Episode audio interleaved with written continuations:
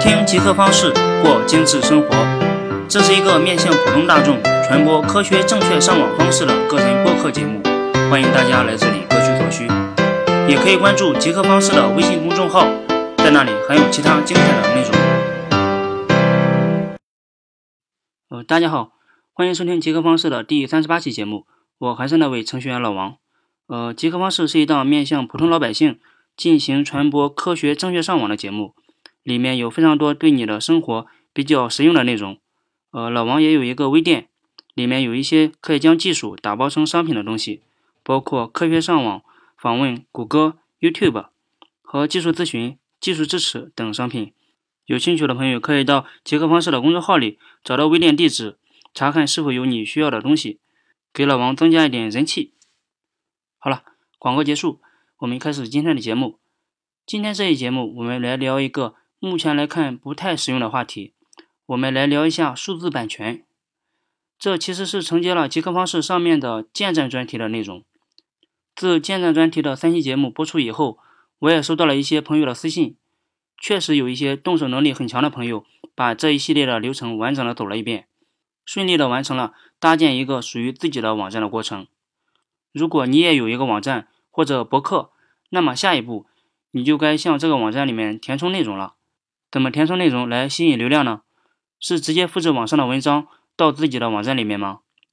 很多朋友的初衷也是为了搭建一个博客，然后在里面写一些自己的心得收获。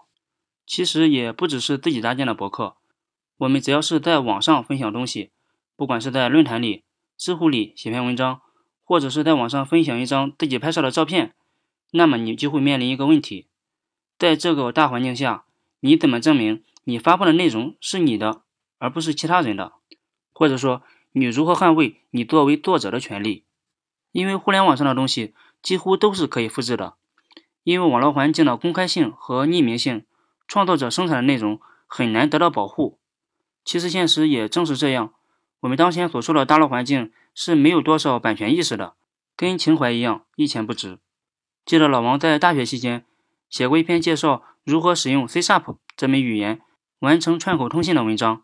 当时的点击量还是挺高的，后来也被转载的到处都是，但是都没有按照我的要求留下原文的地址，所以我现在在网上也不怎么关心这个了。但是我觉得这种状态正在转变，人们开始对文字或者其他有价值但是无形的东西重视起来。知乎和简书也开始强调作为作者的那部分权利，现在芬达也有了对知识付费的功能，还有逻辑思维的得到 APP。更是以售卖知识为主业，像咱们的极客方式这档节目，也偶尔会收到一些热心朋友的打赏。我在之前想都不敢想，对吧？我觉得我们现在正在变得有序，这一天总会到来的。不管是民众的意识，还是国家层面，都会对版权意识有一个重新的解读。在五六年前，人们还认为操作电脑就是不务正业，玩游戏就是网瘾，甚至医院还有很多戒除网瘾的科室。而现在呢？现在几乎都不提网瘾这个词了，因为现在绝大多数的人都已经离不开网络了。在这个阶段，作为创造者，应该找一个合乎法律的主动性的声明来保护自己的那部分权利；而作为内容的受益者，更要知道自己正在使用的东西是否已经被作者声明可被允许使用，以免引来不必要的麻烦或者诉讼。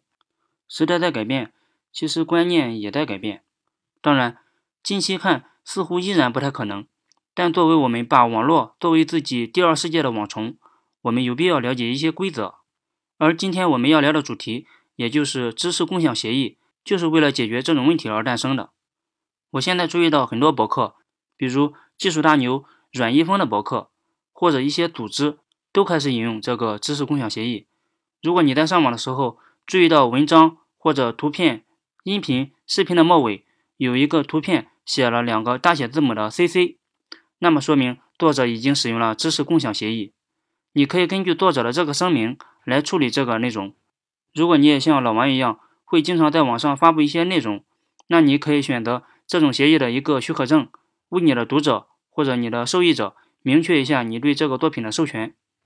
虽然现在我们的版权意识比较薄弱，但是随着版权意识的提高，知识共享协议肯定会成为一种主流。呃，有兴趣的朋友可以研究一下美国当前的网络环境的状态，责任划分还是比较明确的。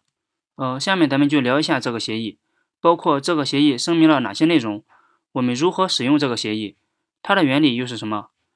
呃，不要以为原理就很复杂。极客方式节目的特点还是让你能够听得懂。知识共享协议是美国的知识共享组织在2001年就提出的，全称是 Creative Commons。我们在网上更常见的它的形式是两个大写字母的 CC。这个协议的作者是劳伦斯·莱斯格。这个协议也适用于我们当前的大陆环境，这是我国法律保护的。知识共享组织为这个协议设置了一些规则，目的是为了保留作者部分权利，作品在满足特定条件的情况下。便可以自由的复制和传播。为什么说是保留作者部分权利，而不是所有权？就像我们的古董一样，自己放在家里的保险柜里，肯定是自己的，那是所有权。但是网络上的创造者是想通过自己的创作分享给他人，来达到自己的一些目的，不管是名声上的还是其他目的，这就导致了你的作品不可能拥有所有权。但是如果被他人滥用，也会导致自己的权利受到侵害。这也是知识共享协议所要解决的。知识共享协议所要达到的结果，也是知识共享。在这个前提下来保护作者还有使用者的权利。呃，这期节目整篇都有点偏法律，极客也应该会点武术，对吧？咱们继续啊，下面咱们就具体说说知识共享协议。呃，为了方便，咱们还是拿博客文章来举例子。其实不管是你写的文章，你发的图片、音频、音乐。甚至是视频都可以使用知识共享协议。如果有人在违反了你设定的这种协议的情况下使用了你的知识成果，你就可以通过它来维护你自己的权益。它的使用方法也非常简单。如果你写了一篇文章，你想使用这个协议，你只需要到知识共享协议的网站上注册一下，填写一下你的文章的链接地址和关于它的一些详细信息，还有一些这个网站对你想要授权的一些要求。具体要回答网站的两个问题，那么这时你创造的内容也就受到了组织和法律的保护。这时候网站会根据你回答的上面的问题，会生成六种不同许可证书中的一个，并以 HTML 代码的形式体现出来。它们看起来就是我们刚才上面提到的带有 CC 标记的图片。这个代码里就包含了你要对文章内容的授权信息。这个是给你的文章使用者来看的。你可以复制这个 HTML 的编码，并将它粘贴到你创作内容网页的合适的位置上。一旦使用者看到了这个 HTML 的编码，也就明白了你的授权内容，就这么简单。只不过我们在使用之前，我们需要先了解一下知识共享协议的内容。选择知识共享协议，也就是 CC 协议，有以下几个目的：第一个是作者的版权仍然得到保留，也就是说。我们在使用具有 CC 协议的作品的时候，我们还是要保留原作者的信息的。这一点跟我们的著作权也很类似。我们国家的著作权也没有关于作者可以放弃内容版权的说法。不过，知识共享协议还有一个额外的版本是 CC 零，它就没有这么严格。作者可以放弃署名，将作品放到公共领域。呃，公共领域就是我们可以免费无限制的共享的地方。你像我们的生日快乐歌，仍然在版权期间内，所以在一些美剧中，我们很难听到这首生日快乐歌，因为这需要交高额的版权费用来交给华纳公司。听说这首音乐要到二零三零年才会进入公共领域。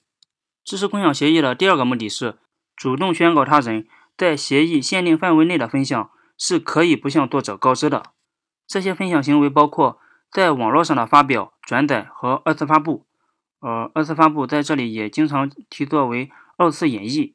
这种分享还包括实体中的转载、印刷、使用、展览等。它的第三个目的是主动宣告不允许的行为，包括禁止商业性使用、禁止二次演绎、禁止改变授权方式等。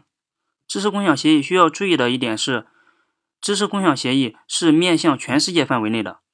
还有一点是，这个协议。你一旦选择了其中的一个授权许可证，那么你就不能再撤销或者更换其他的协议，因为这样可以避免一些不必要的纠纷。下面我们再聊一下刚才我们提到的你要在官网上要回答的两个问题和对应生成的六个不同的许可证。知识共享协议的官网我会在极客方式的微信公众号里贴出来，你可以回复这期节目的编号，也就是三十八，就能够找到它和其他一些我搜集的关于知识共享协议的有关内容。你在对你的作品进行知识共享协议授权的时候，要回答的第一个问题是：你是否允许将你的作品用于商业用途？备选答案是是或否这两个。第二个问题是：你是否允许将你的作品进行修改？备选答案有三个：A 是，B 是。但别人要以相同的方式进行分享。C 是否？这个网站就是以你回答的这两个问题生成的二乘以三这六个许可证。每个许可证所体现出来的 HTML 的编码也略有不同。它们的含义是挺简单的。它们的含义其实是挺简单的，只不过转变成法律术语就是有点啰嗦了。我在这里只给大家念一下这几个名字的组合吧。它们分别是只代表署名的 by。代表署名加非商业性使用的 BY 杠 NC 代表署名加禁止演绎的 BY 杠 ND，代表署名加非商业性使用加禁止演绎的 BY 杠 NC 杠 ND，代表署名加相同方式共享的 BY 杠 SA，代表署名加非商业性使用加相同方式共享的 by 杠 nc 杠 sa。我们所生成的协议就是这六个中的其中的一个。虽然我们在对作品的生成对应许可证的过程是比较简单的，但是它在其他领域表示的含义就比较复杂。我们所生成的知识共享协议许可证其实有三种含义，它既能被我们普通人所识别，也能作为法律文本所使用。最主要的，也是它可以在互联网中适用的是，它可以作为程序识别的特征源码，其中。借由被程序识别的特征源码，使得搜索引擎能够快速的判断该内容是否为开放版权的内容，从而向使用者提供更加精准的结果。呃，这个其实也是作为知识共享组织设计这个协议的初衷。也就是说，我们的搜索引擎能根据你的需要搜索选择带有不同许可证的作品。好了，上面这些就是关于知识共享协议的内容，应该也把大家憋够呛。有了知识共享协议，我们就可以在网上使用它了。比如，你拍了一张天安门或者蓝天白云的照片，你把它发到了你的博客里面，并附上了知识共享的许可证书，表明你的照片只要署上你的名字，就可以用于非商业性的使用。来自全世界各地的人可能认为你拍的这张照片非常棒，然后会署上你的名字，并将这些照片复制到他们自己的网站上。而他们也不用担心这张照片会引来不必要的版权纠纷。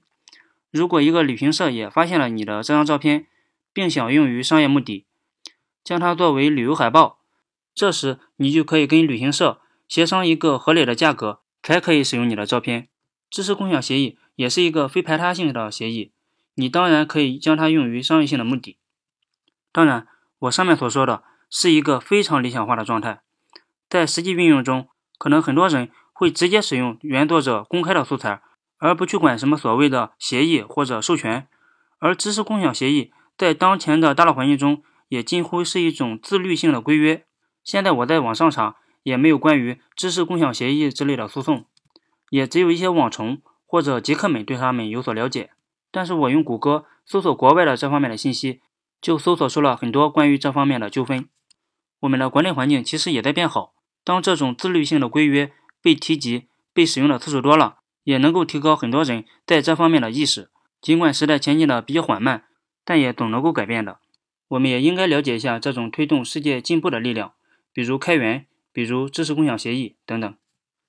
好，这期节目我们只聊了知识共享协议这一个话题，并且还是对现在不怎么适用的。但是我考虑再三，还是把这期节目放出来。